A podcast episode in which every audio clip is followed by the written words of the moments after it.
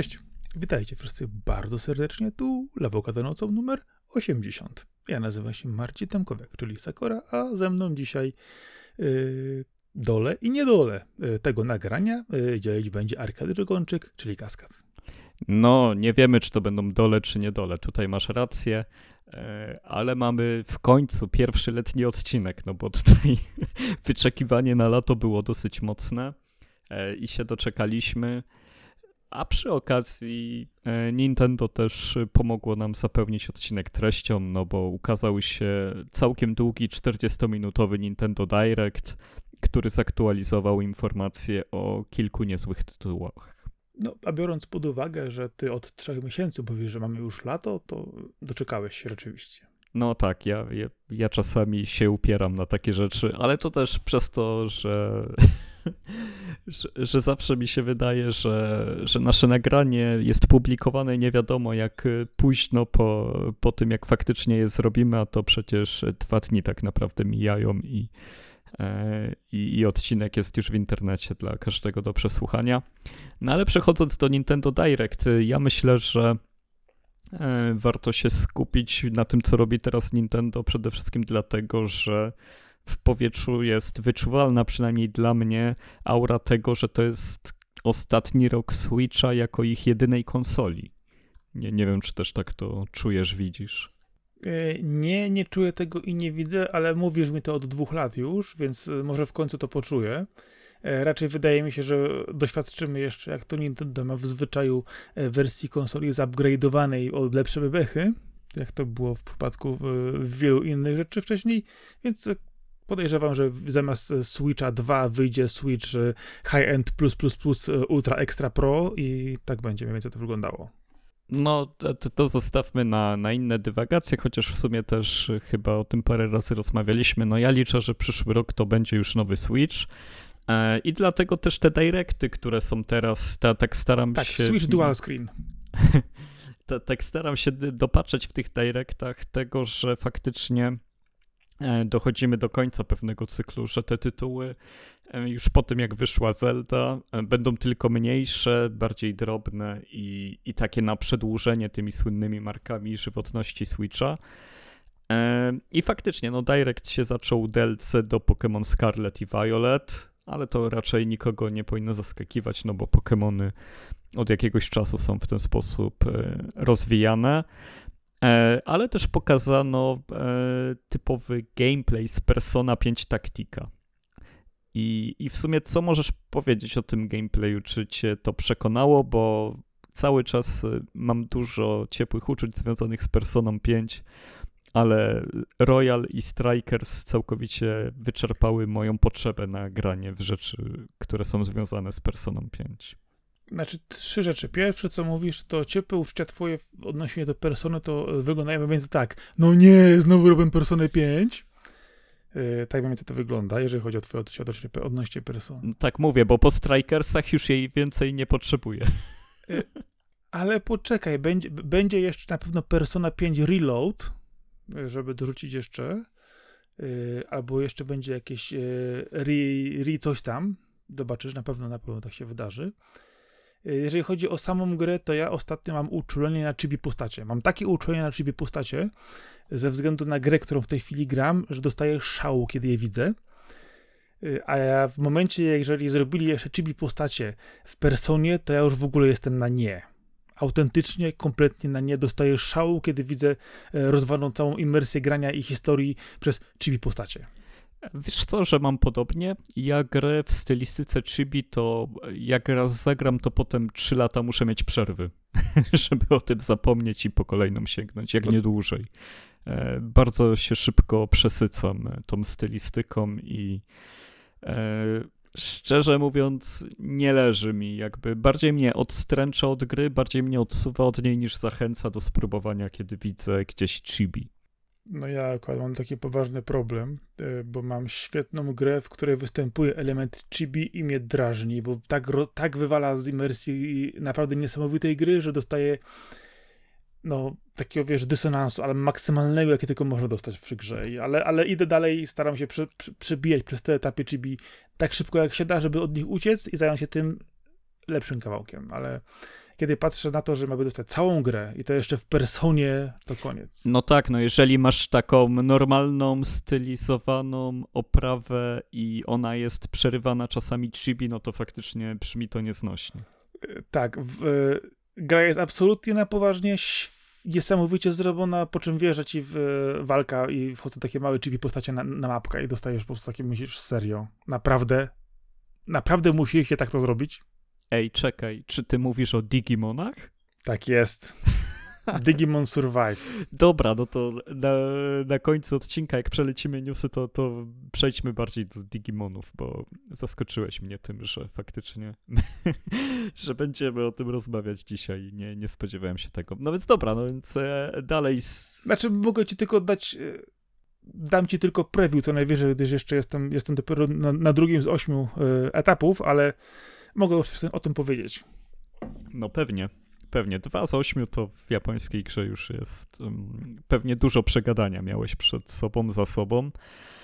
E, a Panie, co tam się dzieje po drodze? A tymczasem detektyw Pikachu wraca na Switcha i to jest akurat jedna z fajniejszych informacji podczas tego Nintendo Directa. E, bardzo lubię ten film. Gra na 3DS-a była ok.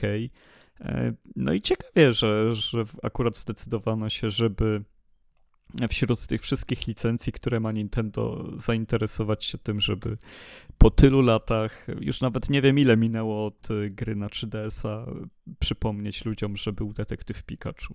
I gra wychodzi tego roku w październiku, 6 października już.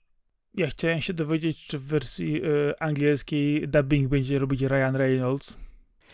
E, nie, tam e, chyba ktoś inny będzie. To nie gram. Wiesz co, tam jest inny głos, mi się wydaje, ale nie, tego nie umiem powiedzieć na 100%. To nie gram. Nie interesuje mnie w to będzie już. Ale w każdym razie fajny bardzo styl zapowiedzi, że mamy praktycznie lipiec zaraz. Gra wychodzi w październiku i dopiero teraz się o tym dowiadujemy, że wychodzi. Super, takie 3-4 miesięczne zapowiedzi, kiedy chodzi o takie duże, fajne marki, to jest zawsze niespodzianka i, i, i fajnie jest to zrobione. Wiesz co, Nintendo ma praktykę w zapowiadaniu gier e, na zasadzie e, mamy trzy gry, e, a dwie właśnie trafiły do e-shopu. Dziękuję. Koniec Directu. No, to jest coś. To jest moc Nintendo i tak samo przywrócenie Super Mario RPG e, z, ze SNES-a w nowej oprawie. No to jest bardzo duża niespodzianka, tym bardziej, że, że ty ostatnio w RPGowe Mario grywasz, co prawda w Paper Mario, ale myślę, że się zgodzimy, że Paper Mario wywodzi się z Super Mario RPG. Przynajmniej ja zawsze miałem takie wrażenie, że po tym SNES-owym Super Mario RPG to Paper Mario na Nintendo 64 to był kontynuator tej myśli i, i zresztą kolejne tak samo Paper Mario. Więc bardzo spoko, że ta gra wraca i w takiej formie. E, bardzo mi się podoba ta oprawa, chociaż granie w RPG z Mario jest dla mnie cały czas takie, że, że raczej nie znajdę na to czasu. A mi się właśnie RPG z Mario zawsze podobały. Zawsze do nich y, z przyjemnością podchodziłem. Do, tych, do tego SNESowego też, dawno, dawno temu. Y, To rozróżnienie, które mówisz o Paper Mario, a Mario RPG, no to kwestia może raczej trochę taka y, przemiany i przejścia też właśnie, bo miałeś po jeszcze st- st- st- st- sticker stary przecież y, z Luigi'm jeszcze inny podobny, więc te gry trochę tam ewoluowały w różną stronę, jeżeli chodzi o ten typ gameplayu. Y, Jednakże y, te nowe y, trójwymiarowe RPG no, są już zupełnie, zupełnie inne i powiedzmy bardziej podkręcone, jeżeli chodzi o współczesne powiedzmy środki wyrazu w grach, ale kiedy w pierwszej chwili zobaczyłem zapowiedź tego Mario RPG, tak patrzę, mówię, oho, idzie kolejna kaszanka, po czym zrobili błysk i takie było, ej, ale to jest normalnie jak moje wspomnienia ze SNES-a, są w HD. Zaczyna to dobrze wyglądać. Bardzo ładnie to wygląda. Naprawdę ślicznie odnowiona gra. Super zdecydowali się na ten kierunek artystyczny, żeby jednocześnie wiernie oddać te sceny, jak i dużo zmienić. Bo bardzo dużo się zmieniło tak naprawdę. Ja mam takie też słabość do tych takich trochę izomerycznych gierek, yy, które właśnie wywodzą się ze SNES-a, czy później z późniejszych konsol jeszcze. Yy, Notabene można znaleźć też sporo na Switchu, ale właśnie takie RPG, wiesz, pod kątem izomerycznie z kosteczkami, no jeżeli jest to gra rzeczywiście stara, po staremu, to jest ok, natomiast jeżeli jest odnowiona w sensowny sposób, no to czasami, no, chyba, chyba, chyba będę grzeszyć z, z remake'ami. Panie, to się nie dzieje, ale się czasami dzieje. No i w pudełku będzie. A to już w ogóle, to już w ogóle, panie. Gra w pudełku teraz, w tych czasach? E, co jeszcze z ciekawostek, no to Księżniczka Peach będzie miała swoją grę i o ile dobrze kojarzę, to to będzie druga w historii gra, kiedy ona będzie główną bohaterką. E, przynajmniej ja do tej pory grałem tylko w jedną grę z Księżniczką Peach i to było na Nintendo DS. E, w sensie z Księżniczką Peach jako główną bohaterką. I, i to była no, fajna platformówka w stylu Mario. E, można było ją nawet nazwać reskinem Mario, no bo zarówno model zabawy, jak i przeciwnicy czy świat, no to jest to samo uniwersum. Ale fajnie, fajnie, że Peach trafia na Switcha w takiej formie. Szkoda, że tak późno, naprawdę, bo, bo myślę, że to jest fajny prezent e, dla wszystkich małych dziewczynek, które mają Switcha i, i chciałyby właśnie skakać księżniczkami. Poczekaj, to ja mam tylko pytanie. Masz Mario, masz Luigi, masz Wario, Waluigi, wiesz, dużo innych wariantów jeszcze. E, jak się nazywa zła wersja księżniczki Peach? E, no ona swojej wersji nie ma, no ale jest ta Rosalinda i nie wiem, ale nie wiem, czy Bowser nie ma swojego kobiecego odpowiednika, więc może to jest ta, ta Peach. Bowser ma syna na pewno. Ale no syna z kimś musi mieć. No właśnie. No. Hmm. E, zanim rozwiążemy rodzinne perypetie Bowsera, no to jeszcze wraca Luigi Mansion Dark Moon. No właśnie. E, bardzo fajna niespodzianka. To jest to Luigi's Mansion, które wyszło tylko na 3DS-a do tej pory. Notabene, najlepsze Luigi Mansion wyszło na 3DS-y. E, tak, ja w ogóle pierwszy raz grałem w Luigi Mansion, to odnowione z GameCube'a, to też w wersji na 3DS-a. E, myślę, że dużo osób zapomniało w ogóle, że przeniesiono pierwsze Luigi's Mansion na 3DS-a, że tam nie tylko dwójka jest dostępna, e, a to są super gry, po prostu. No, ja jestem wielkim fanem tej serii i uważam, że, że dużo, dużo więcej powinno się wyciągać z postaci Luigiego, który jest y, pogromcą duchów. Jeżeli patrząc na Luigiego i Luigi Mansion, ja generalnie uwielbiam tego bohatera. Y, sama gra właśnie Luigi Mansion, szczególnie dwójka, bo do, do, jedynki doszedłem później, y, jak już dopiero dwójkę skończyłem, wyszukałem zarazem w dobrej cenie, udało mi się uzupełnić, ale kwestia jest taka, że to jest taki postać, która zasłużyła naprawdę na swoją dobrą grę. On jest w Luigi Mansion trochę tak traktowany jest tak troszkę, wiesz, po macoszemu wydaje mi się, bo tego jest głównym bohaterem, a na przykład w Origami King jest w ogóle jakimś takim comic reliefem. To jest w ogóle jakieś dziwne. Ja naprawdę czekam, aż ktoś go wreszcie potraktuje poważnie, a nie będzie go tak traktować, jak on wyglądał, takiego, wiesz, y, drugoligowego przyjaciela, z którego będziemy się nabijać, nie? Chyba zasłużą coś więcej. No ale Nintendo przecież bardzo poważnie go potraktowało. To jest jedyny bohater, który dostał swój rok od Nintendo. Był Year of the Luigi i on nawet trwał duży, dłużej niż rok, bo on był przedłużony, ten rok Luigi'ego. Pamiętasz, kiedy wychodziły te wszystkie dodatki tak. E, z Luigi'm związane. I właśnie nie wiem, czy to nie był ten rok, kiedy miała premierę oryginalna właśnie wersja dwójki Luigi's Tak, Mansion. dokładnie tak. To, to, to, było, to był dokładnie ten rok. 13? Coś mogło być 13, 14. 13, 12, coś takiego. Co, coś, coś koło tego właśnie. Gdzieś w 13, 14, coś koło tego. Dobra, dobra, nie, nie, nie, nie. nie. E, co tu jeszcze można dodać? Na pewno na Luigi's Mansion warto czekać w każdej wersji. Wiesz co, mówisz jeszcze o Direccie, rozumiem, e, co tam jeszcze ciekawego pojawiło. E, Batman jest nieciekawy, bo to wychodzi na wszystko wszędzie po 8 latach od ostatniej części, a po 12 chyba od pierwszej więc nie wiem, kogo to interesuje. E, farmingi, e, survivale też. No myślę, że Batman na Switchu to jest okej. Okay. Znaczy wiesz, ta gra ma tyle lat, że będzie ruszy, ruszy na wszystkim praktycznie, już jest to starym, więc to już nie jest raczej problematyczne. E, pojawił się także Dragon Quest, Dark Prince, no ale tutaj nie ma o czym gadać raczej. Tak samo jak nie ma o co gadać o Pikminie 4. No, o Pikminie 4 może i nie, chociaż bardzo lubię tę serię i bardzo się ucieszyłem, że w tym samym dniu do e-shopu trafił Pikmin 1 i 2. Widziałem, kupuję od razu. Y, I obecnie ogrywam te gry, więc y, to jest dla mnie super zabawa. Bardzo lubię ten, y, ten styl zabawy i, i bardzo lubię gry, które przedstawiają taką dioramę, taką makietę, ten rzut właśnie kamery pokazujący E, mikrokosmos jakiś. E, ja się dobrze bawię przy Pikminie i się relaksuję. E, ale i tak, no, główną e, ciekawostką, głównym smaczkiem tego e, e, directa całego jest to, że Metal Gear Solid Master Collection wychodzi na Switcha. I tutaj już nie ma jeńców, no jest okazja kupić w końcu Metal Gear Solid 1 w pudełku. No świetna sprawa. Do tej pory e, miałem, e, miałem jedynkę tylko z PSX-a kupioną z drugiej ręki e, w wersji Platinum, więc e, tej, która mi się strasznie nie podoba na półce, a teraz premierowo Metal Gear 1 kupić. Razem w zestawie z dwójką i trójką oraz z klasycznymi Metal Gearami. No to dla mnie to jest must have i podejrzewam, że to będzie moment, kiedy się będę najlepiej w tym roku bawił z grami, kiedy będę mógł e, znowu sobie przejść Metal Gear 1. Naprawdę. Z tymi pięknymi, falującymi teksturami oryginalnymi z PS1. E, wiesz co, będę grał na handheldzie, więc to jest bez różnicy totalnie. E, chodzi tylko o to, żeby znowu przebiec przez Shadow Moses i i, doświadczać tej gry, która ma zdecydowanie perfekcyjny pacing i tam jest wszystko zrobione w punkt. E, kolejne Metal Geary zawsze miały problem z tym, żeby zachować balans między tym, jak się gra i jaka jest historia. Co jakiś czas uciekały albo w godzinne cutscenki, albo w problemy z gameplayem, który się zaczynał robić dziwny, skomplikowany albo niepotrzebnie wydłużony.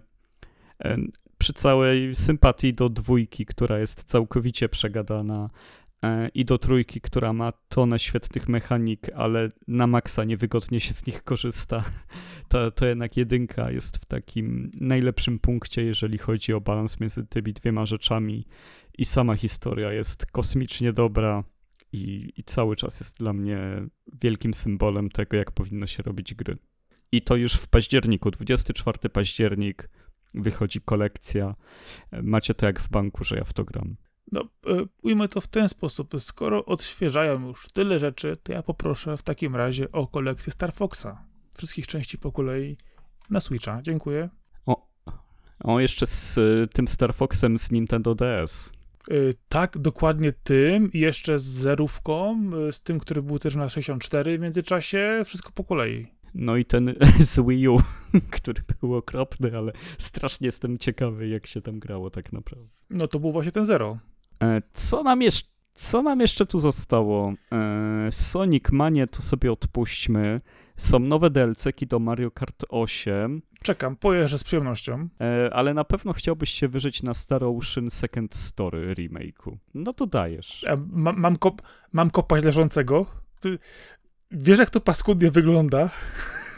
E, przy tym znienawidzone. I tutaj się z tobą zgodzę, chociaż bronię tej stylistyki 2D HD, no to tutaj kompletnie brzydko to wygląda. Ja kompletnie nie rozumiem i nie znoszę tej stylistyki 2D HD. Zróbcie porządnie albo jedno, albo drugie, albo nie mieszajcie czegoś w tak paskudny sposób, ale okazało się, że można pójść level dalej, level wyżej i zrobić to jeszcze brzydziej. No i to jest rzeczywiście osiągnięcie. No tak, no to jest tak brzydkie, że tutaj się aż zgadzamy, więc to, to jest osiągnięcie. No a nie ukrywam, że liczyłem na lata, latanie w kosmosie, jakieś fajne rzeczy, klimaty, tym podobne. Odpaliłem to, spojrzałem i mówię, ojejku, nie, nie, nie, weźcie mi to. E, ale ja ogólnie też jestem słabo zorientowany w serii Star Ocean, więc nawet nie wiem, czy to jest jakaś część ukochana przez fanów, czy najgorsza, czy najlepsza, czy najbardziej średnia. E, tutaj mam czarną dziurę, jeżeli chodzi o, o, o znajomość tej serii, więc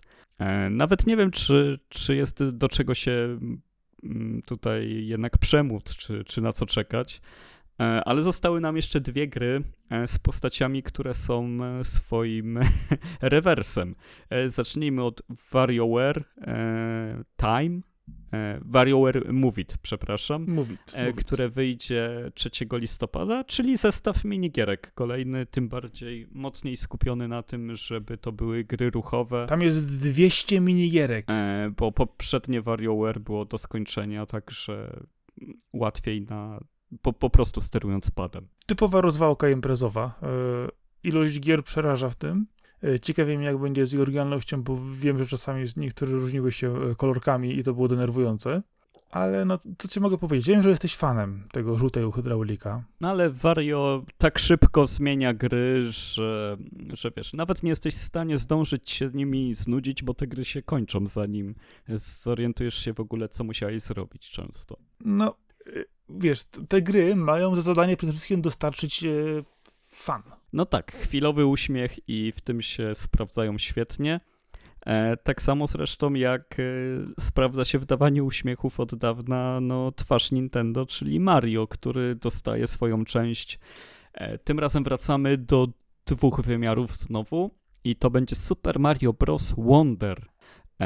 Gra, w której po zjedzeniu odpowiedniego power-upa, czy też grzyba, nie, to jest chyba po prostu power-up, Mario zmienia się w słonia i, i uważam, że jest to super świetne, że tyle lat po premierze Mario pierwszego, tyle lat po sukcesie e, NESa, tyle lat po sukcesie Super Mario 64, e, można tak mocno zaskoczyć cały świat tym, że twój bohater zbierze nową dopałkę i i zmieni się w coś, w co się jeszcze nigdy nie zmienił i, i to jest temat do rozmowy. U, uważam, że Nintendo zrobiło coś świetnego i świetnie prowadzi tę serię, skoro e, takimi rzeczami potrafi tak pobudzić wyobraźnię.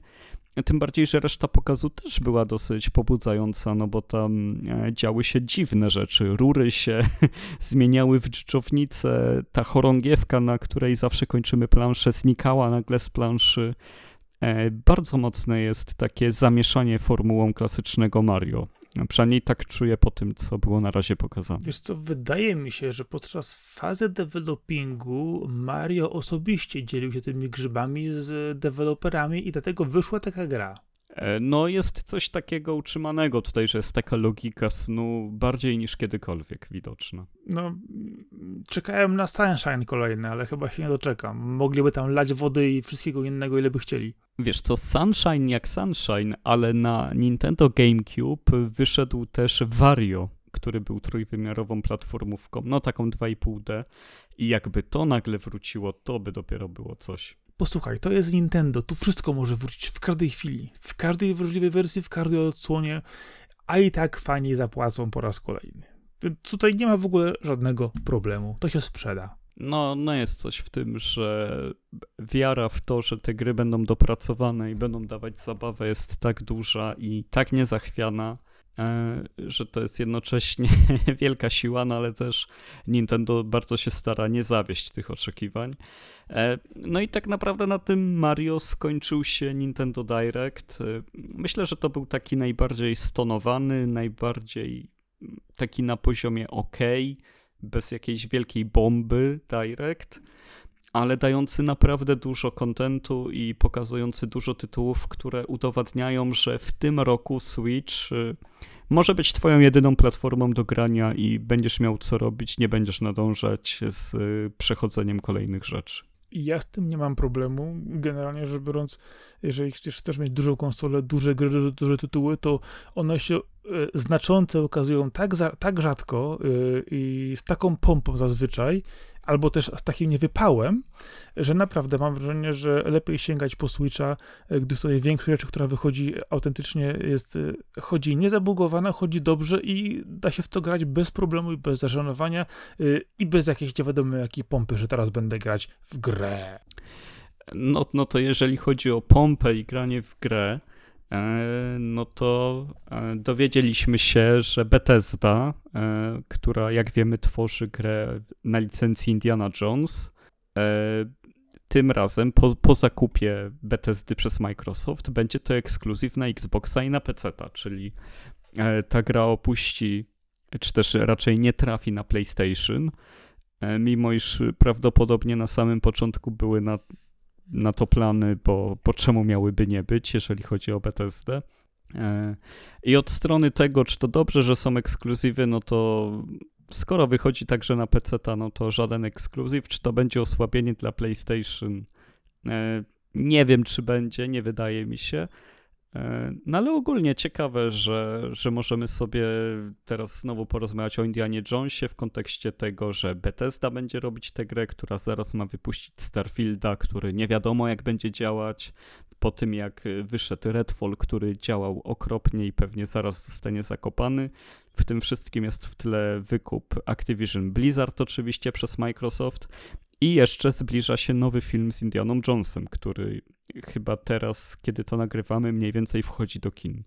Wiesz to ta pierwsza i najważniejsza zbieżność, o której właśnie wspominasz, to to, że ten nowy Indiana Jones i nasz nowy odcinek podcastu mają premierę tego samego dnia w Polsce. To jest, panie, dopiero informacja. Szokujące. Tak jest.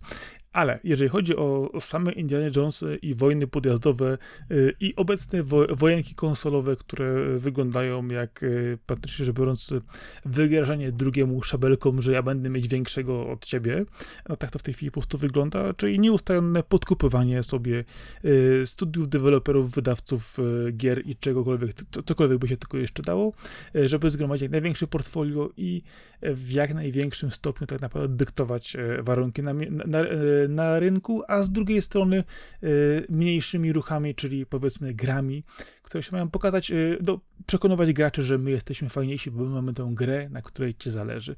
No to jest po prostu kolejna odsłona y, walki konsolowej, która no w tej chwili w ciągu ostatnich miesięcy przybiera no coraz ostrzejsze, wydaje mi się, w rozmiar i skalę.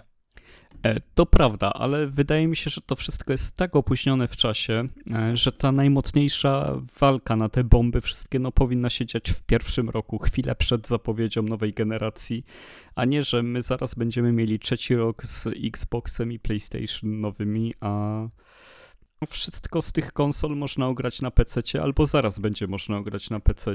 Między sobą powiedzmy jakoś tam rywalizują, jeżeli ktoś faktycznie jest graczem tylko konsolowym, no to e, ma jakiś tam orzech do zgryzienia, czy, czy wybierze Sony, czy Microsoft. No, z tym, że no szczerze mówiąc, taka walka o Indiana Jonesa, no czy jesteśmy w stanie, nie wiem, za rok, za dwa zobaczyć na tyle dobrą grę, że faktycznie ktokolwiek będzie komuś mógł zazdrościć Indiana Jonesa, no życzyłbym sobie, żeby była tak dobra, ale, ale ta licencja, no, no niestety chyba jej czas już naprawdę przeminął i to przygodówki LucasArtsu y, to ciągle będzie najlepsze, co, co mogło być z Indianą Jonesem. Znaczy chyba nie grałeś w Indiana Jones and the Staff of Kings. Wnoszę, że nie grałeś. Dobra. Yy, wiesz co, kwestia jest taka, że jest to licencja... E, nie, nie, nie kojarzę, który to był Indiana Jones teraz. Z PlayStation 2. E, platformy. I on był też na Xboxach jeszcze w pierwszych. E, to raczej nie. Nie, nie, raczej wtedy gry na licencjach filmowych omijałem. E, znaczy miał swoją własną licencję generalnie, to nie, nie był związany zupełnie z, z, z żadnym y, filmem, serialem, książką, czymkolwiek, po prostu był swoją historią z tym bohaterem. Chociaż wiesz, to w, gier y, opartych na Indiana Jonesie było dużo więcej później niż w LucasArtu. Miałeś też przygodówki trójwymiarowe ala Tomb Raider w swoim czasie. Y, więc by, by, było w co grać, chociaż nie były to znowu gry y, super najfajniejsze, ale no, z przyjemnością można w odpowiednim y, okienku czasowym było je ograć. Natomiast jeżeli chodzi o kwestie dotyczące tego, czy ta licencja umrze, czy nie umrze, no sami ją zarżnęli w międzyczasie. Została tylko legenda i prawda jest taka, że czego ludzie się spodziewają po tym nowym Indiana Jonesie? Kolejnego Uncharted, czy kolejnego Tomb Raidera, czy może nowej jakości? Chociaż biorąc pod uwagę e, współczesny gaming, to trudno o nową jakość poza ściśle wykalkulowaną e, rozrywką, która będzie waliła w emocje w odpowiednim momencie. No, obawiam się, że nikt niczego się nie spodziewa, bo ta licencja już nie jest popularna, nie jest nośna. No, jej czas największy minął. No, filmy nie No bo jest boomerska. Filmy się okazały słabe. No jest boomerska, no, no trzeba to przyznać, że, że jakby nie była odpowiednio podtrzymana. To, to na pewno nie było odpowiedniej opieki nad tą licencją, żeby e, robić z nią coś więcej niż to, że trylogia ciągle leci w kółko w telewizji. Zresztą czwarta część też. No, były jeszcze przygody młodego Indiana Jonesa, które doczekały też się paru, paru gier. Y, ale to była ta 90. zupełnie inna historia. No, ale jakie to jest stare, no też. No, to jest, to są czasy, kiedy Sean Patrick no. Flannery był młody. To jest dawno temu. No, to jest bardzo dawno, a zostając przy Bethesdzie, no to Microsoft też wychodzi informacja, że Microsoft zakupił Zenimax, czyli też Bethesdę e, dlatego żeby zatrzymać Sony przed tym, żeby zarezerwować sobie Starfield jako tytuł ekskluzywny na PlayStation 5, czyli wykupili całą firmę, żeby Sony nie mogło mieć Starfielda tylko dla siebie. No i teraz e, są z tym słoniem w pokoju, są ze Starfieldem. E, no chociaż też e, wiadomo, że ataki na gry Bethesdy są w związku z tym, że one są zabagowane, one technicznie źle wyglądają, że jak się widzi pokazy Starfielda, no to te postaci są gorzej wykonane niż w Mass Effectie pierwszym i gorszą mają animację, czy też mimikę twarzy, albo na tym poziomie. E, jest to dosyć komiczne w, w obecnych czasach coś takiego oglądać jako nowa wielka gra. No ale też chyba wszyscy wiemy, że co Bethesda nie wypuści, no to będzie się genialnie sprzedawać. I, i był to pewnie dobry ruch. No ale czy ta reakcja, żeby wykupić całą firmę, żeby nie dopuścić do tego, że będzie jakaś gra ekskluzywnie na PlayStation, że im się to bardziej opłacało niż no choćby podkupić, żeby jednak ta gra była dla nich tylko ekskluzywna, że, że jednak dobra, no to nie będziemy się bawić w pojedyncze tytuły, tylko bierzemy całą firmę i, i na razie.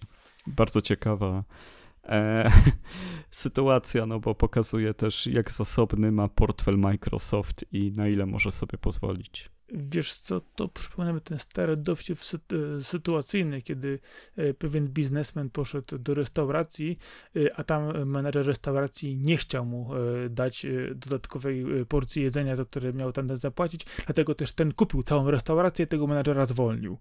Mam wrażenie, że to w tej chwili tak, tak to wygląda, że robimy paniczne ruchy lewo i w prawo, pokażemy, jacy jesteśmy silni, jakie mamy emocje, blokujemy co się da i będziemy generalnie kupować cały rynek, wszystko kupimy, będziemy tylko jednym monopolistą, Microsoftem. Prawda jest taka, że biorąc pod uwagę w, w kontekst ostatnich procesów sądowych, e, tego jak się federalne agencje i Unia Europejska e, doczepiają do kwestii przejęcia przez Microsoft i inne firmy, to wszystko zaczyna po prostu wyglądać bardzo kuryzalnie, tym bardziej e, tłumaczenia Microsoftu, dlaczego to robi, jakie on bardzo potrzebne jest dla rynku i wszystkiego. No, nie wiem, to wygląda no, tragikomicznie dla mnie. No i niebezpiecznie. No tak, no i jeszcze pamiętajmy, że oni wydali 7,5 miliarda dolarów na Zenimax i, i teraz ta kwota się wydaje mała, bo chcą prawie 70 wydać na Activision Blizzard, no ale e, no jakby warto trochę wziąć wdech, wydech i sobie zdać sprawę, ile to jest pieniędzy miliard dolarów, a co dopiero 7 czy 70, bo... Yy, powiedzieć, że można za to bardzo dużo zmienić na świecie, no to jest to, to dosyć mało powiedziane. E, oczywiście, no wiadomo, że jesteśmy cały czas w temacie technologii i rozrywki, więc wiadomo, że te filmy, firmy będą wydawać na technologię i rozgrywkę, rozrywkę, ale, ale dalej, no kwoty się zrobiły już myślę, że już to jest poziom niewyobrażalny, że już nawet nie wiadomo, ile to jest pieniędzy, te 7 miliardów czy 70, bo po prostu masz w głowie, że to jest niewyobrażalnie dużo i na tym się zatrzymujesz. Czy to by było 7, 700 czy 70, tak samo niewyobrażalnie dużo jest to e, pieniędzy. No wiesz, biorąc pod uwagę zasobność ich portfelów i kwestie dotyczące rozwoju inwestycyjnego, to ich to po prostu nie rusza w zupełności tyle w tom czy w tom, stać nas tam, wiesz, świgam zielonymi, biorę, biorę to chcę, idę dalej.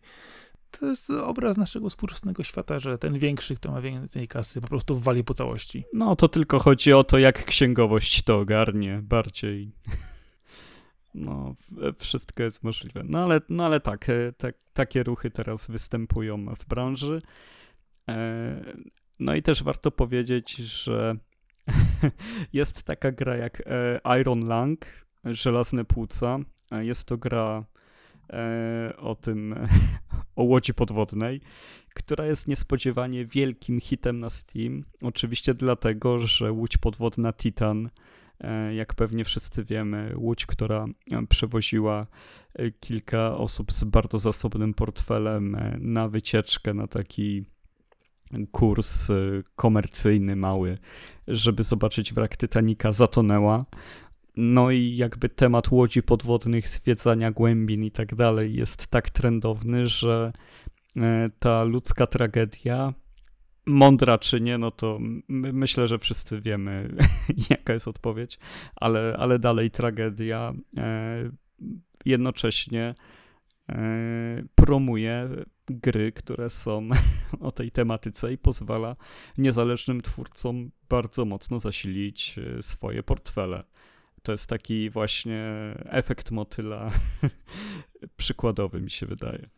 Ale wydaje mi się, że to e, są prawa rynku, że generalnie jeżeli masz coś, co jest blisko tematu, który w tej chwili jest popularny, to czy, był, czy byłbyś inspiracją, czy byłbyś kalką, czy byłbyś tylko czymś lekko zbieżnym, to y, zawsze na tym zarobisz. No, pytanie tylko, czy będziesz w stanie to później jeszcze bardziej zmonetyzować i pójść dalej za ciosem. No ale no, to, co jest modne, to to jest trendem, e, nieważne jakim, nieważne jakby to źle brzmiało, nawet w, w kontekście śmierci kilku osób. Yy, no i powiedzmy, jak się pojawiają głosy nieodpowiednich rozwiązań technicznych, jeżeli chodzi o tego typu e, statki podwodne, no e, to sam fakt tego, że obecny rynek jest absolutnie bezlitosny, nie bierze żadnych jeńców, no, co daleko szukać, wystarczy spojrzeć na to, co robi Microsoft z wykupywaniem konkretnych e, kolejnych film, e, no to mały deweloper, który sobie wypłynie z głębin ze swoją grą o łodzi podwodnej, no, czy komuś to w ogóle robi różnicę, za parę dni nikt o to nie będzie już po prostu pamiętać. No, tutaj zdecydowanie masz rację. No, jeżeli e, jest jakaś mała gra, która jakimś cudem jest powiązana z czymś unikalnym, z jakimś trendem, który nagle się, się pojawił w mediach i to nieważne, czy ten trend wywołała sytuacja pozytywna, negatywna, czy jest to sztuczne, czy, czy też przypadkowe, no to jeżeli ktoś się wstrzeli w, ten, e, w te ramy, w to wyszukiwanie, w te wszystkie przekierowania, e, no to jest w stanie to wszystko przebić e, w swój sukces. Na szczęście takich rzeczy nie da się zaplanować, więc można mieć takie szczęście albo nie. W tym przypadku jest to okupione nieszczęściem innych, ale też żaden deweloper nie był w stanie tego przewidzieć i też no nie, nie, nie ma tutaj jakby złej krwi, nie, nie możemy przecież E, krytykować gier o łodziach podwodnych nawet, e, dlatego że coś takiego się wydarzyło. No, chociaż podejrzewam, że znaleźliby się tacy, którzy krytykowaliby pewne fakty tylko za to, że istnieją. Ale nie chcę w to za mocno wchodzić, bo y, zaraz okazałoby się, że trzeba y, pisać komentarze w internecie, bo ktoś się myli. O, ale za to z faktów, które istnieją, no to dzieje się, no bo jest 20. rocznica serii Earth Defense Force więc y, jestem mocno nagrzany, mocno czekam, bo zapowiedź szóstej odsłony Earth Defense Force cały czas nie nadeszła, jeżeli chodzi o język angielski, o wersję angielską. E, Japończycy już grają któryś miesiąc e, i nie chcą się dzielić, no ale liczę, że wersja na wszystkie platformy niebawem się pojawi i będzie można jeszcze trochę postrzelać do tych robali, no bo Earth Defense Force to nie jest byle jaka seria i zresztą ten staż jej pokazuje, no taki e, dosyć triumfalny pochód od totalnie niszowej, śmieciowej gierki, takiej praktycznie z kosza, która miała jakiś pomysł na siebie, który zwracał uwagę e, do naprawdę rozbudowanej e, serii, w której Misje liczy się w dziesiątkach. E, misje jest ponad 100 w każdej odsłonie nowej. E, wychodzą jej różne spin-offy. Jest World Brothers, jest Iron Rain e, i, i tutaj naprawdę Earth Defense Force jest gotowy na to, żeby przyjąć do siebie nowych graczy. No i czekam, żeby, żeby faktycznie ta szóstka w końcu u nas się pojawiła. Wiesz co? Mi jedno nie daje spokoju. Ty wielokrotnie wspominasz o grach na rynku japońskim. Ciągle mówisz o kwestiach tłumaczeń, kwestiach przekładów, czy to wersje na, na język angielski, czy to na którykolwiek jakiś inny europejski. Mówisz o tytułach, które nie ukazują się u nas, a tylko i wyłącznie na rynku. Mówisz o tytułach, które czekasz na tłumaczenie. Arek, minęło już tyle lat, znamy się nie od dzisiaj, a ty dalej się tego japońskiego nie nauczyłeś. powiem ci szczerze, że nawet nie próbowałem.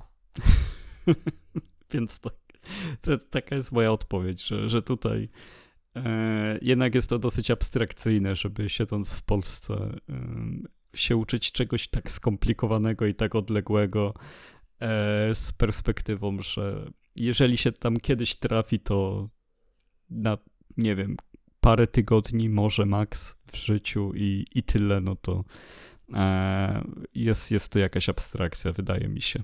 Oczywiście popieram każdego, kto, kto się uczy i stara się to poznać. Prawdopodobnie się to przyda, no ale już jakby e, mi ten pociąg odjechał, że tak powiem. Y, Nie, no coś ty, średnia wieku osób, które w tej chwili przychodzi na kursy języka japońskiego jest dosyć wysoka, bo, bo widziałem ostatnio właśnie w, grupach, to się rozkłada.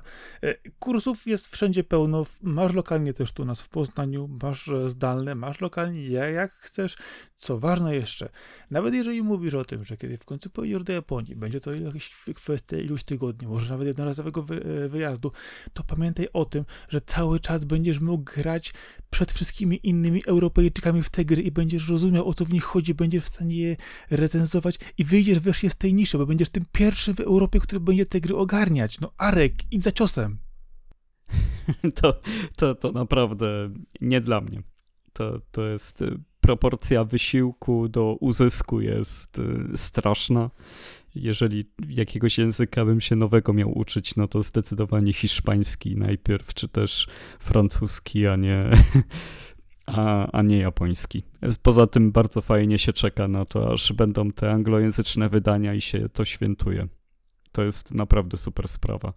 No i pomyślesz o tym, jakby to było znać japoński, ile pieniędzy by szło na importy. Pomyśl, Fajnie się czeka. no fajnie. Fa- fajny jest ten moment, kiedy w końcu masz tą zapowiedź, że tak, jest po angielsku. No, no to jest bardzo duże wydarzenie, duża okazja do radości. Yokai Watch 4 ukazał się 4 lata temu, co do miesiąca. Panie, ile można czekać? A ty się wciąż nie nauczyłeś japońskiego, a tak czekasz? No czemu? Co ty gadasz? Przecież tyle mi powtarzasz o tym Yakai Watch 4. Tyle czekasz. Tyle byś zrobił. Tak byś chciał pojechać do Japonii i ty się nie uczysz? Czemu? Nie, no ja ci zawsze powiedziałem, biorę, bi- biorę lubkę z Google Translatora i jadę. No ale nie wziąłeś. A, a mam grę? Nie mam gry. Przywiozłeś mi? Skombinowałeś? Załatwiłeś? Dałeś w prezencie? Nie. No. To będę musiał sobie sam No zrobić. przecież dałem ci link. Dałem ci link, no jakbyś chciał, to byś kliknął, no to by była gra. Co, co za problem, no Amazon.pl wszystko ci ściągnie, więc y, e, to nie jest problem. Ale z ciekawostek ostatnio korzystałem z tego narzędzia, żeby tłumaczyć sobie grę, e, bo jest, było na Steamie demo Krzyżacy, The Knights of the Cross, to jest, Chińczycy zrobili grę o krzyżakach, nie wiem czy o niej słyszałeś. Jest to taka karcianka w stra... Tak, to jest, to jest srogi towar. Tak, jest to karcianka w takiej stylistyce trochę gry mobilnej, ale w sumie z ładnym pixelartem. E, I z kart się wybiera po prostu ataki i też różne akcje twojej drużyny i tam masz oczywiście e, mapę Polski, gdzie jest Warszawa, Wilno, Bogdaniec, no Wilno, no Unia Polsko-Litewska jest oczywiście wtedy. E, No i walczysz z tymi krzyżakami e, i gra się odpaliła po chińsku, ale po, dzięki temu, że się odpaliło lupę i mogłem wejść w ustawienia, no to jest też opcja przełączenia na angielski. Nie wiem, czemu Steam tego nie wykrywał od razu, e, że Europejczyk chce w to zagrać, ale dzięki temu byłem w stanie przetestować całe demo. No i przeżyłem coś niezwykłego, no. Co, co tu dużo mówić, no to wygląda totalnie abstrakcyjnie ten tytuł, komicznie i, i, i zabawa w, e, tym bardziej, że to są krzyżacy na podstawie prozy Sienkiewicza, nie tak, że sobie wzięli konflikt między krzyżakami a Polakami, tylko jeszcze na podstawie jakby jest to we wstępie, że to jest e, gra robiona na podstawie prozy Sienkiewicza, więc e, ty, tym większy kosmos, jeżeli chodzi o próbę zrozumienia, co się wydarzyło i jak do tego doszło. Wiesz, że co mi się też kiedyś zdarzyło, y, że gry y, odpalały mi się. Wiesz, nie tej wersji, co trzeba na przykład, nie? Tak nagle, wiesz, odpalasz grę, ona tak ci, wiesz, wpadają takie, wiesz, i widzisz te, wiesz, krzarki w ilości hurtowe, tak myślisz sobie, hmm, nie, to chyba coś miałem innego pograć, nie? Ale na szczęście udało się przełączyć. Ja akurat, wiesz, po omacku, gdzie jest menu i akurat były flagi, udało się, wiesz, dojść do tego. Bo nie wszyscy mają flagi i to potem czasami jest, że No, e, często się da tak zrobić, że jak poklikasz na ślepo w settingsy, czy też w to główne menu, no to trafisz do tego, gdzie widoczne są te okienka w miarę wyboru, gdzie powinien być język. Jakoś na czuja to widać mniej więcej. Nie umiem tego wytłumaczyć, ale e, ale jak już się widzi pewien rodzaj okienek, no to się domyślasz, że tam powinien być język i jak sobie tam klikniesz, to zwykle jak już jest język, to każdy język jest w swoim języku napisany, więc English jako English po angielsku będzie i, i już jesteś w domu. Ale jak przypomnij sobie, Disaster Report 4 tak się włączał też. No ale ja nie o krzyżakach. Tak, to prawda. To było tak samo, tak, takie, takie mm. e, no ale dobrze, no e, skoro ty grałeś w Digimony, no to może już przejdźmy do tych Digimonów, bo, bo Krzyżacy to było tylko demo, które sobie z ciekawości odpaliłem i, tutaj nie ma o czym gadać, bo e, myślę, że ta godzinka, którą spędziłem z grą, no to jest e, totalnie tyle, ile mi wystarczyło, żeby się tym nadziwić, to obejrzeć, więc e, przejdźmy do Digimonów, które E, no chyba też e, takie mieszane uczucia budzą, czy nie? Znaczy, wiesz co, e, mamy dwie rzeczy. Mam Digimona i mam tego Origami King. Wiesz co, Digimony na razie wyjąłbym trochę tematem wstępu, bo tam jest jeszcze ogromna historia w tle za mną do przejścia. Jak wszyscy wiemy, w naszym gronie ja zawsze miałem słabość do Digimonów, Yokajów i nie znoszę Pokémonów. Jest to nieuleczalne z mojej strony. Y, no i tak pewnie zostanie. Y, ściągnąłem właśnie po Digimon Survivor, jak oczywiście nabijało, że co ty robisz w ogóle, po, po, co... Oczywiście jeszcze wziąłem fizyczną na karcie, to już w ogóle było, że jesteś chory człowieku, ale okej, okay, dobrze, wezmę to na klatę, niech będzie. Y, I tak, gra to jest coś, co można spokojnie sobie wejść bezpośrednio, nawet nie znając środowiska całego świata Digimonów. Dostajemy pewne wersje bohaterów, historię opowiedzianą. bardzo szybko się daje, daje w to wciągnąć, dowiadujemy się od razu, co się dzieje, gdzie jesteśmy i co się wydarzyło. No, po jakimś czasie oczywiście spotkamy też Digimony e, i w odróżnieniu na przykład od e, różnych Cyber Sleuth czy innych, to nie są te walki, walki wirtualne, są to walki w, i opowieści w naszym świecie i to bezpośrednio przekłada się też na tą historię, którą e, tutaj doświadczamy i co ważne jest też to, że przenosimy się między światami, co od początku już od razu widać. I właśnie, gra od strony jednej jest to visual novel. Ja jestem uczony na visual novel i wybieram tylko pojedyncze tytuły, które oczywiście gdzie słyszałem o nich, że są duże, że są dobre i warto po nie sięgnąć i oczywiście te Digimony są niesamowite pod tym względem.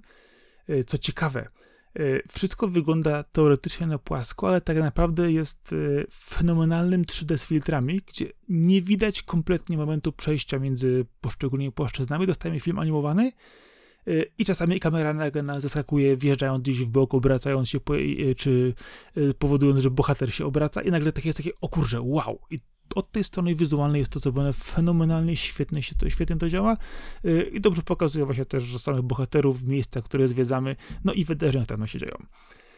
Y, rzeczą, która zgrzyta, która po prostu boli, to są te chibi bohaterowie, którzy wpadają e, do nas w momencie, kiedy przechodzimy na e, moment walki. Czyli dostajemy taką turową strategię do rozegrania z naszymi bohaterami, umiejętnościami, różnymi rzeczami. Nie jest to jakoś super rozwinięte, nie jest to jakoś też bardzo ogołocone, jest tam trochę możliwości, kilka rzeczy to można sobie zrobić i można trochę czasami pokombinować, pomyśleć. Od strony samej walki jest to dobrze zrealizowane, natomiast jeśli chodzi o to, że od tej strony pięknej, wizualnej opowieści dostajemy nagle wróceni w taką mapkę e, izometryczną e, z potworkami, które sobie tam chodzą. Oczywiście wszystko jest to ładnie zrobione, e, przyjemnie, kolorowo, ale nie w tej skali, jakiej powinno być i tym bardziej, która się absolutnie nie ima do historii, którą opowiada, bo historia w tych Digimonach jest no jest Survive, to naprawdę trzeba przyznać, tam od samego początku dzieją się rzeczy, rzeczy poważne, historia y, niby ma od 12 lat, ja bym dał, ja dał jej naprawdę od 16 przynajmniej. A powiedz mi jeszcze tylko, czy te walki są krótkie, szybkie, one są dynamiczne? Jakbyś ocenił y, samą dynamikę walki takiej zwykłej, kiedy idziesz po mapie i trafiasz na przeciwnika? Na początku wydają się być całkiem interesujące, fajne, bo można.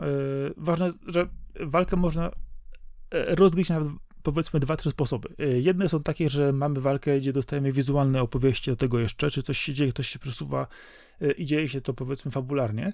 E, dostajemy standardową walkę, gdzie oczywiście e, trzeba zmieść przeciwnika, załatwić go, wywalić z planszy, spalić, przemielić, cokolwiek byś chciał.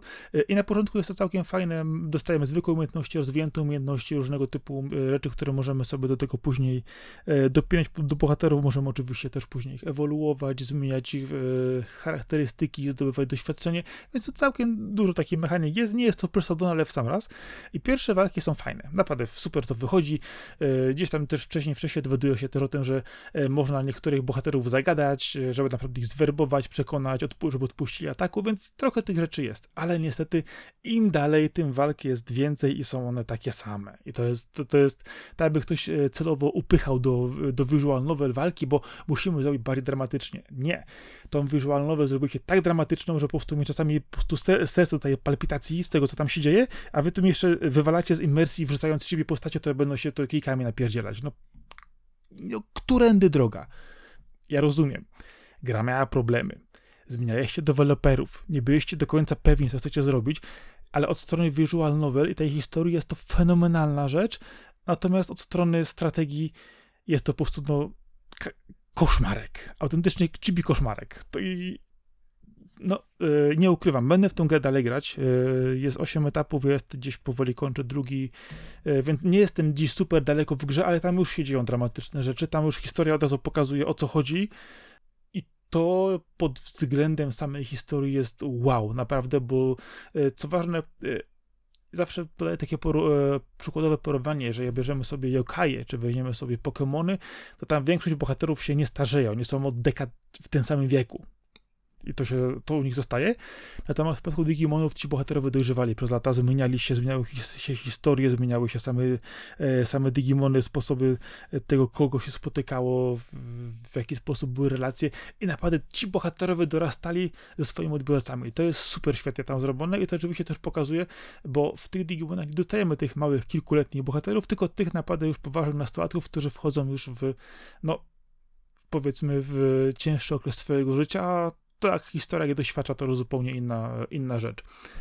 E, na pewno tę grę ogram do końca, wiem, że ona jest długa, starcza na, na ładnych, ładnych parę godzin, a wizualnie, no wizualnie to jest poezja, jeżeli chodzi o, o to, jak się powinno robić visual novel i to właśnie w 3D, ale tak zrobione, tak ukryte, tak przefiltrowane, że e, jeżeli kamera się nie poruszy, to nie wiesz nawet, że jest to 3D, tylko piękny film animowany.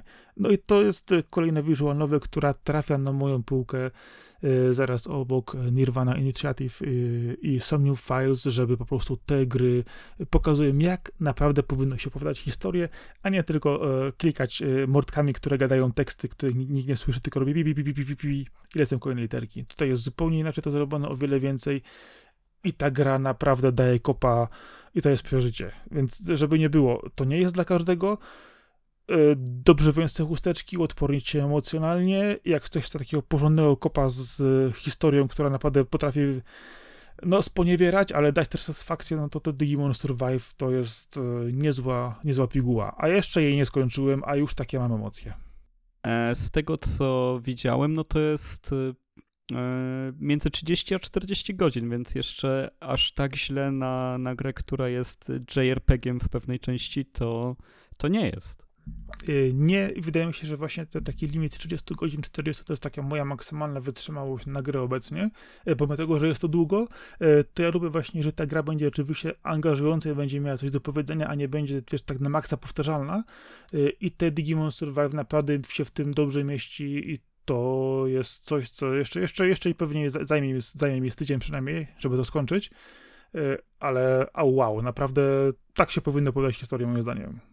E, no to zanim jeszcze przejdziemy do, do kwestii Mario, Paper Mario, to, to chciałbym jeszcze dwie minutki chociaż powiedzieć o tym, że, że gram w te Pikminy, gram w Pikmina 1 i jestem bardzo zaskoczony tą grą, bo e, jedynki nie miałem okazji nadrabiać, pograłem w trójkę trochę, ale zawsze mnie bolało, że, że nie miałem jedynki i dwójki na koncie. No ale też mnie bolało, że trzeba kupić GameCube'a. Dobra, no to spróbowałem na emulatorze, ale emulator to wiadomo, pograłem 20 minut i stwierdziłem, że, że to jednak nie jest to.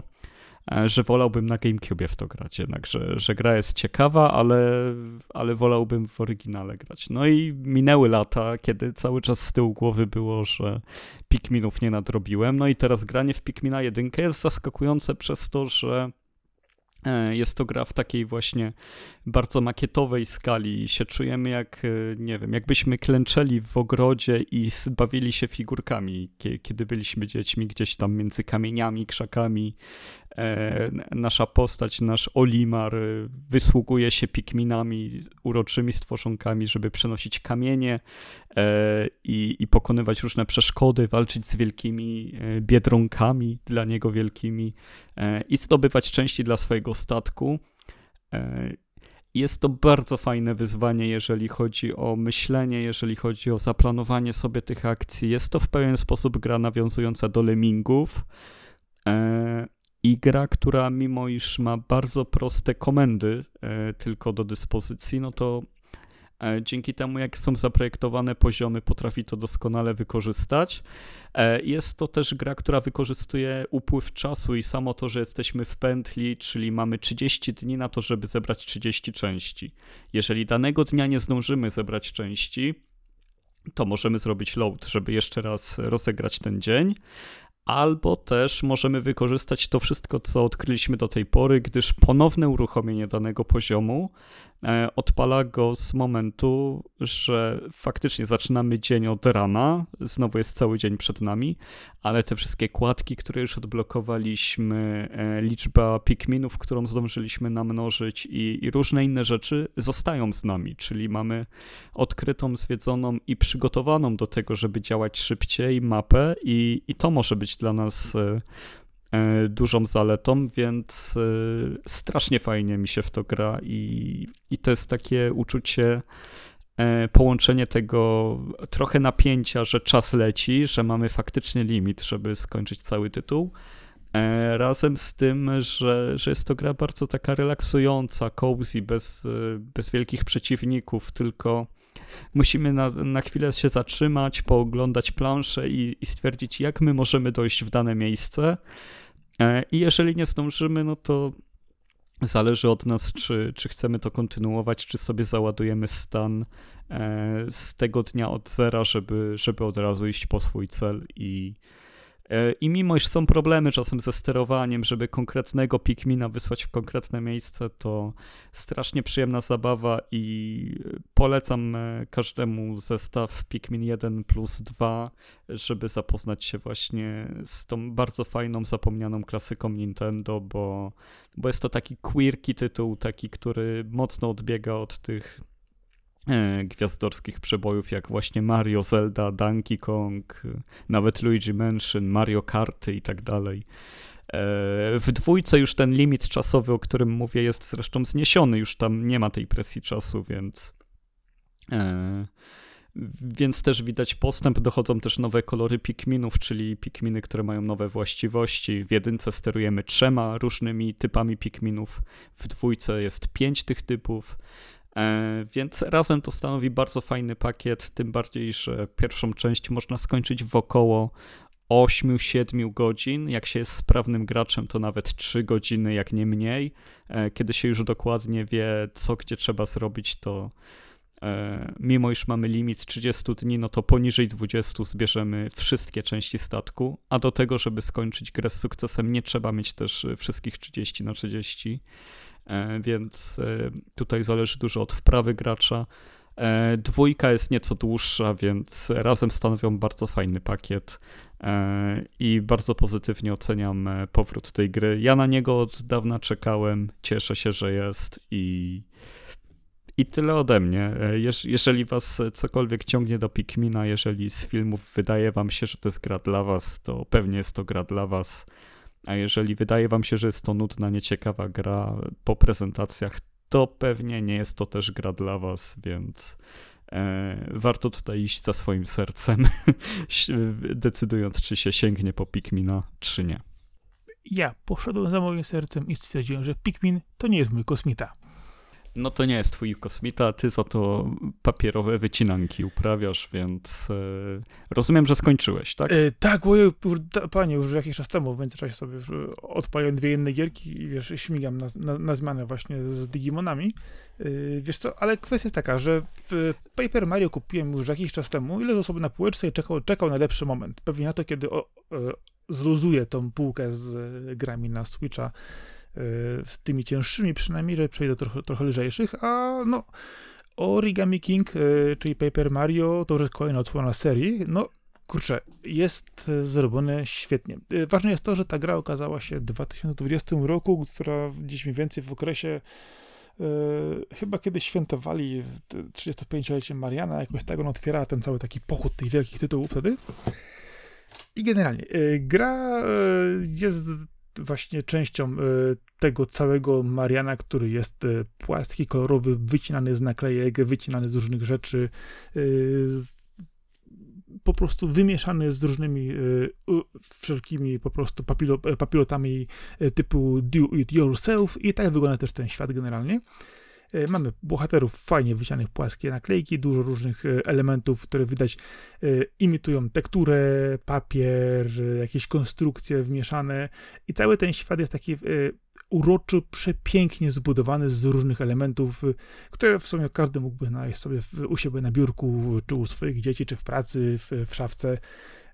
Mamy naprawdę bardzo ładny świat. Czuje się to też pewien vibe e, z tego właśnie styckę stara, gdzieś e, tych starszych rzeczy. No jest, jest w tym coś naprawdę fajnego i ta gra rzeczywiście wizualnie jest niesamowicie pięknie przygotowana. E, Historia wydaje się oczywiście być zawsze standardowa. Do e, naszego pięknego królestwa ktoś porywa naszą kochaną księżniczkę Peach, no i oczywiście trzeba ją znaleźć. Zupełnie standardowa fabuła dla Mariana, przy czym oczywiście tym razem dostajemy zupełnie innego złego. E, W odróżnieniu od tego, że wszyscy bohaterowie e, tych odsłon są e, płascy, ten postanawia wszystkich złożyć, sfoldować w origami i zapanować nad całą krainą. Oczywiście dostajemy do pomocy jego dobrą siostrę, bo oczywiście on jest tym złym i staramy się całą tą sytuację odkręcić. Część krainy jest zablokowana, e, obwiązana takimi wielkimi korwymi wst- wstążkami, które wyznaczają nam granice kolejnych światów. Po ich odblokowaniu możemy przejść do kolejnego i tak dalej, i tak dalej, jak to zwykle jest w Marianie. Oczywiście mamy też piękne rury do, do skrótów, e, miasta, gdzie możemy kupować mnóstwo wyposażenia bohaterów, które możemy ocalić. E, Historia, która się nam opowiada, jest bardzo fajnie, e, fajnie zrobiona. Nie jest jakaś super oryginalna, ale przyjemna. No chociaż znowu niestety e, robią z Luigi'ego tutaj idiotę. No, nie lubię tego, no ale dobra, jest takim comic reliefem tej historii. Różnorodność tej gry jest chyba najważniejszą cechą, która ją bardzo wyróżnia. Pomijając właśnie to, że jest piękna graficznie, to co jakiś czas pojawiają się rzeczy, które wydają się, że wyrywają nas trochę z tego naszego papierowego królestw- królestwa, y, bo coś nie jest płaskie, coś y, ma inną przestrzeń, nagle wpadają jakieś takie szalone, wielkie, łażące piniaty, które musimy rozwalać, które wy- wychodzą w 3D. Y, Innym razem okazuje się, że pojawiają się obiekty, które powinny być w inny sposób skonstruowane, zrobione i dużo, dużo takich rzeczy pojawia się w trakcie grania na poszczególnych etapach i świetnie to oddaje właśnie całą tą rozbudowę tego świata, jak i też elementy, z którymi mamy do czynienia i co ważne, z którymi później też będziemy walczyć w różny sposób, czy to w zwykłych przeciwnikach, czy bossach. Wszystko jest pięknie, ładnie, fajnie połączone i rzeczywiście dobrze, dobrze to po prostu jest to zgrane, także przy każdym kolejnym dużym etapie dostajemy kolejną tajemnicę, kolejnego bossa, kolejną e, rzecz do ogarnięcia. Oczywiście oprócz normalnych bossów mamy jeszcze tak zwane volumentale, czyli elementy e, takie typowe, czyli mamy wodę, ogień, e, powietrze, ziemię, które możemy sobie później pomagać. I co ważne, pomaga nam to też w bezpośrednio w walkach. No i walki są takim elementem, który tutaj troszkę najbardziej zgrzyta, bo wydawałoby się, że teoretycznie jest to bardzo oryginalny system, ale tak naprawdę jest taki, y, on jest fajny na początku, na pierwszym podejściu, bo jest nietypowy, jest to RPG w sumie, tak naprawdę ta gra całości jest, jest przygodowym RPG. To jest fantastyczna, duża przygodowa gra, gdzie chodzimy, y, rozwijamy postać, walniemy przeciwników. No właśnie, ale sposób walki jest taki, że stajemy normalnie przed planszą, y, na której są cztery powiedzmy rzędy kółek i zależnie od tego, czy jest to walka z bossem, czy z mniejszymi przeciwnikami, musimy odpowiednio poustawiać te elementy na planszy albo swoich przeciwników, tak aby jak najwięcej w jednym ataku ich zniszczyć. Jest to ciekawe na początku, potem staje się nudne. Z czasem okazuje się, że momentami nie chciało mi się już tak bardzo walczyć z nikim, że po prostu wrzucałem pada w boku, mówię, dobra, innym razem podejdę przy kolejnym. I to czasami właśnie tak wygląda, że przesuwanie tych przeciwników, e, używanie różnego typu e, broni, czy to młotków, czy to różnych butów wspomaganych, skakania, e, czy też odpalania mrożących kwiatków, palących kwiatków, czy korzystania na przykład naszych pomagierów, których często też mamy w poszczególnych światach. No powoduje, że te ustawienie tych paperyków na planszy z czasem stawało się naprawdę już po prostu wręcz irytujące, tylko chciał się pójść dalej, pójść dalej. Na szczęście y, jest takie coś, że w miarę rozwoju postaci, zdobywania kolejnych serduszek udaje nam się y, zdobyć trochę więcej siły, także możemy unikać tych walk, y, czy to uciekając od przeciwników, bądź też po nich skacząc po słabszych, a później mocniejszych, szarżowając ich młotkiem. Walka nie przynosi zbyt, zbyt dużych wymiernych korzyści, może po, poza pieniędzmi i konfetti, które jest też jednym elementem naszej mechaniki gry. Y, no ale no, czasami warto sobie powalczyć, jeżeli ktoś potrzebuje zdobyć trochę więcej jakiegoś dodatkowego sprzętu, y, potrzebuje na szybko zdobyć trochę kasy, ale tak naprawdę pieniądze w tej grze, monetki nie są zupełnie żadnym problemem, wystarczy sobie pochulać po okolicy, odnaleźć trochę rzeczy i bez problemu sobie zarobimy. Mamy dużo, dużo różnych, różnych znajdziek, które pomagają nam bezpośrednio i w walce, i w odkrywaniu tej krainy. Mamy dużo przeciwników e, po drodze. Oczywiście wszyscy są sfoldowani, złożeni w origami. E, naszym zadaniem jest oczywiście ich pokonać. E, no, ostatecznie też później rozłożyć, tak żeby e, wrócić do naszego świata. Dużo, dużo tutaj jest e, fajnych smaczków właśnie, jeżeli chodzi o samą historię e, i właśnie różnorodność światów. To jest coś, co mnie autentycznie zaskoczyło, gdyż na początku spodziewałem się standardowego Mariana, gdzie będę sobie szedł w prawo, w lewo, oczywiście góra, dół, jak to wygląda w grach w 3D, skakował z przeciwnikami, odkrywa tajemnice. A tu okazuje się, że im dalej, tym autentycznie lepiej. Mamy standardowe światy, przykładowo w krainach letnich, krainach jesiennych, krainach zimowych. Y, możemy przebijać się do miasta, eskortować różne postacie, dowiadywać się różnych historii i to bardzo dobry właśnie się wchodzi w, ten, w samą właśnie ten tryb właśnie odkrywania tego świata i pójścia dalej do kolejnej wstążki, kolejnego świata, który możemy odblokować. I jednym z najfajniejszych światów w ogóle, jaki w tej grze jest, y, to jest ten morski, gdzie pływamy statkiem na przykład. Pomiędzy wyspami, zupełnie inaczej. Mamy też, y, też świat, gdzie autentycznie biegamy po pustyni i odkrywamy tajemnice starożytnych grzybów y, z pewnym profesorem, który oczywiście udaje Indiana Jonesa i pomaga nam odkopywać różne rzeczy i rozwiązywać tajemnice. E, mamy też typowe etapy, gdzie skaczemy, biegamy, uciekamy, e, walczymy z kim, z kim tylko się, żeby tylko przejść przez dane, dane levele. Mamy też takie, gdzie na przykład odgrywamy, e, odkrywamy starożytne świątynie Toadów i musimy dowiedzieć się, co się właściwie wydarzyło w danym miejscu. Różnorodność tej gry jest niesamowita i to jest coś, co autentycznie sprawia niesamowitą radochę, gdyż mnóstwo rzeczy jest tam w środku poukrywanych, mnóstwo rzeczy jest tam e, gdzieś tam pochowanych po e, różnych miejscach e, i co ważne, dużo jest zabawek e, takich właśnie typowo logicznych, które są bardzo łagodnie, bardzo fajnie wpięte w całą e, budowę danego levelu. Nikt nie ma czegoś takiego, że musisz uczyć mechaniki, kombinować, zmieniać w ogóle optykę gry. Nie, dostajesz dodatkowy element, który w danym miejscu istnieje i go używasz. I to po prostu świetnie, bardzo płynnie e, pomaga przejść przez tą grę. Jedynym problemem czasami potrafią być bossowie. Oni są niesamowicie oryginalni. Z jednej strony dostają się to, co wspomniałem wcześniej, te dotyczące volumentali, czyli związane bezpośrednio z mocami takimi powiedzmy pierwotnymi i drugich tych, których no, sprowadził sobie zły król Oli, którzy do nie dając dużych spoilerów, ale są maksymalnie oryginalni. Czasami się dziwiłem, z kim ja właściwie walczę i po co.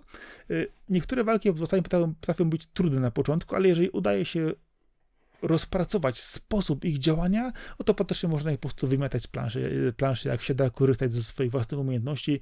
Także na przykład gdzieś w pierwsze, drugie bossy e, musiałem patrzeć, co się dzieje, gdzieś tam jeden po drodze mi sprawił trudność, a natomiast jak już wjechałem do, do głównego szefa, to nie miał żadnych szans, tylko właśnie wymagało to odpowiedniego obserwowania rozwoju sytuacji, no i zareagowania na dane, dane wydarzenia. Co ważne, dowiadujemy się w trakcie gry, co się właściwie wydarzyło i skąd się wzięło to całe origami, kto z kim jest i dlaczego, to też wszystko dochodzi e, do nas e, później z historią. Co ważne, gra też bawi się pastiszami paru momentach autentycznie myślałem, że po prostu boki będę zrywać. E, kiedy trafiamy raz na e, statek wycieczkowy, dostajemy e, historię w typie, w typie horroru liśnienia. Innym razem właśnie bawimy się Indiana Jonesa. Kolejnym razem na przykład biegamy po, po, po różnych lokacjach w parku rozrywki i staramy się znaleźć pewne postacie, pewne osoby, które mogą nam w czymś pomóc, a wszystko wygląda tak, jakbyś uciekała przed Michaelem Myersem albo kimkolwiek innym z obsady piątku 13.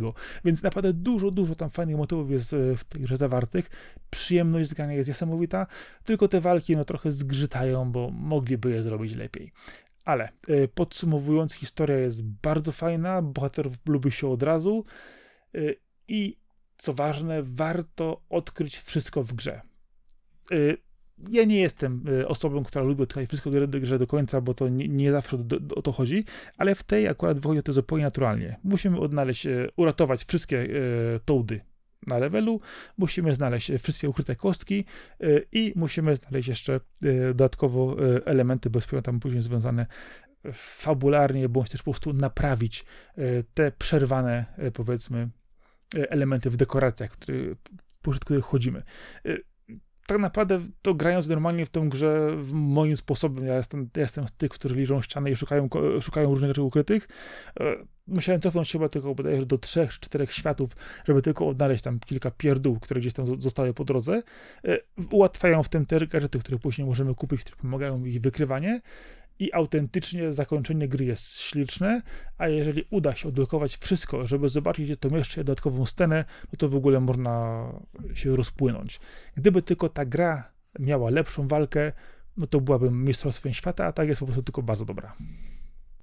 No widzisz, no a ja mam to, że ja te wszystkie historie Mario nie umiem ich brać na poważnie, a potrzebuję chociaż odrobiny powagi, żeby grać w RPG czy też strategie turowe i tutaj nawiązuję do Mario and Rabbit, że e, no to jest trochę tak jak e, rozmawialiśmy o Alanie Wake'u i tym, że Alan będzie uciekał z krainy koszmaru. No, no, dla mnie sen czy też koszmar, w jakim uwięziony jest bohater, to, to, są te elementy, które odbierają mi w pewien sposób radość, bo, bo wiem, że to, co się dzieje, nie jest namacalne. Tak samo w przypadku Mario, kiedy dzieje się coś innego niż skakanie po fantastycznych planszach jak w Odyssey czy, czy też y, Galaxii, to, e, to jakby RPGowanie, levelowanie tego całego Mario. E, ja na tym poziomie odpadam. Ja nie, nie umiem ocenić, czy to jest wtedy lepsza, gorsza gra, czy, czy faktycznie warto ją e, zapoznać lepiej, więc tu będzie chyba przykład pikminowy, że jeżeli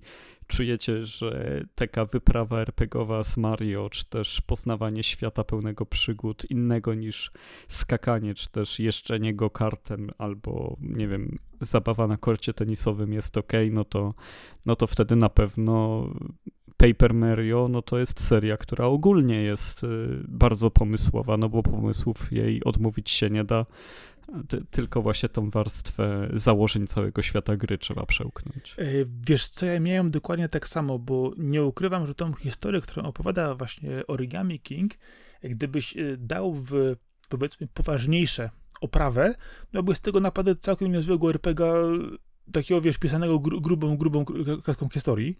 Ja nie ukrywam, że też miałem parę razy podczas grania takie trochę dysonansu, że kurczę, tu się dzieją poważne rzeczy, tutaj rzeczywiście ktoś fajnie to zrobił, ale to jest takie trochę za słodko zalukrowane, że tak, no, coś tam... No to jest wciąż Mario, jest, no. wciąż te wszystkie postaci, nie? no właśnie. To. Wiesz co, ale na szczęście samo, samo RPGowanie w tej grze jest bardzo proste, bo e, serduszka, które e, podbijają ci zdrowie, odkrywasz w różnych miejscach, poukrywane, pochowane, zupełnie naturalna, wiesz, mechanika Mario.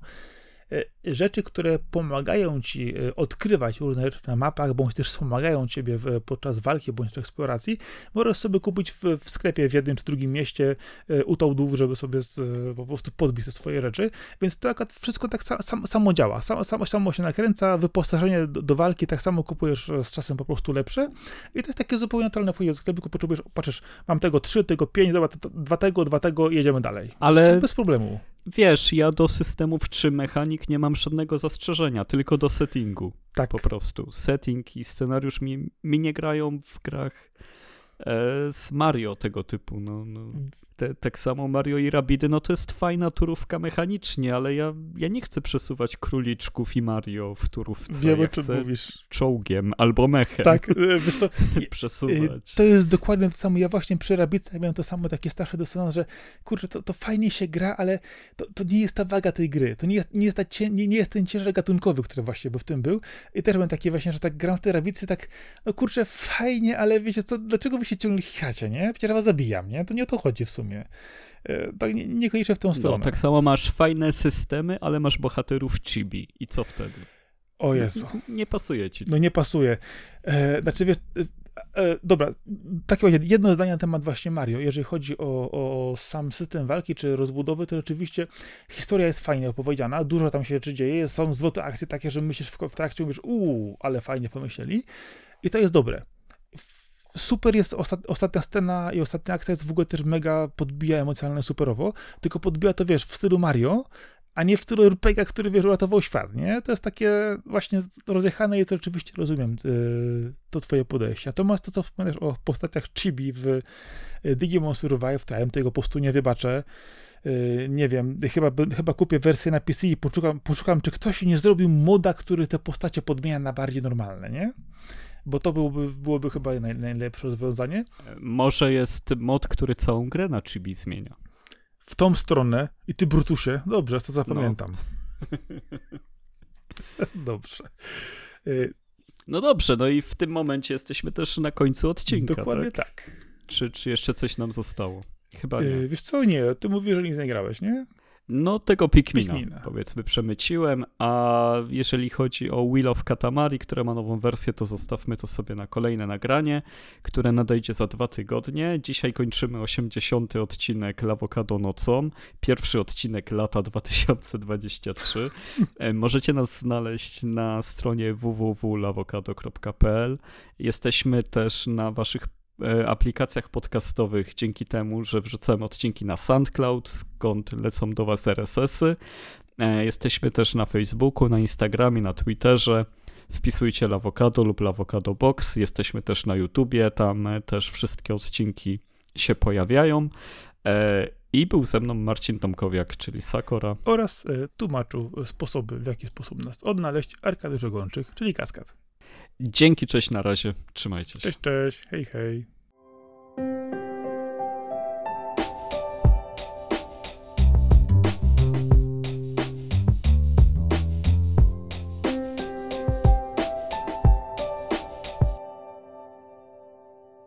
Jak tam losy twojego peceta? Coraz gorzej. To znaczy? To znaczy, że widzę, że po prostu płyta główna coraz, coraz, coraz, coraz bardziej odmawia posłuszeństwa i już niektóre rzeczy nie przestają działać. Nie wiem. Bo aż mnie korci, żeby tą stówę zaryzykować. Mhm. No. Tam będzie jakiś skandal. Wiesz co, przerywasz mi. Czy ja tobie też? Nie.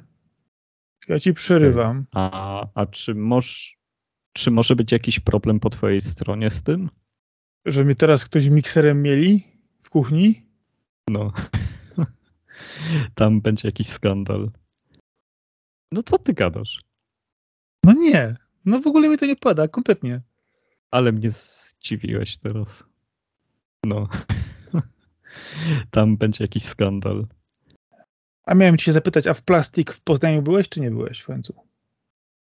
Nie, nie, nie miałem okazji. Spoko. Tak tylko pytam. On się wchodzi i wychodzi z torbami. A jak wejdziesz z młodą do działu dziecięcego, tam w tym drugim pomieszczeniu, to po tobie już. O, Gdzie nie wejdę z nią do sklepu po mnie. To, to, to może być spożywczy zwykły. Więc wiesz. No. Tam będzie jakiś skandal. Więc jeżeli jutro będę mieć czas, to, to, to złożę, jak nie, to dostaniesz informację. Hilfe, hilfe! No. Tam będzie jakiś skandal. Ja tak do końca właśnie aż tak nie pamiętam, żeby coś takiego było. Ale to, Arek, my już nagraliśmy 98 części. No. To no, jest więc masz prawo nie pewnie pamiętać. 110 godzin w sumie wyjdzie, nie? Z samego No, może- nagrania. No, może być nawet więcej. Może być nawet więcej. No. Tam będzie jakiś skandal. Yy, mam, mam, mam 134 godziny.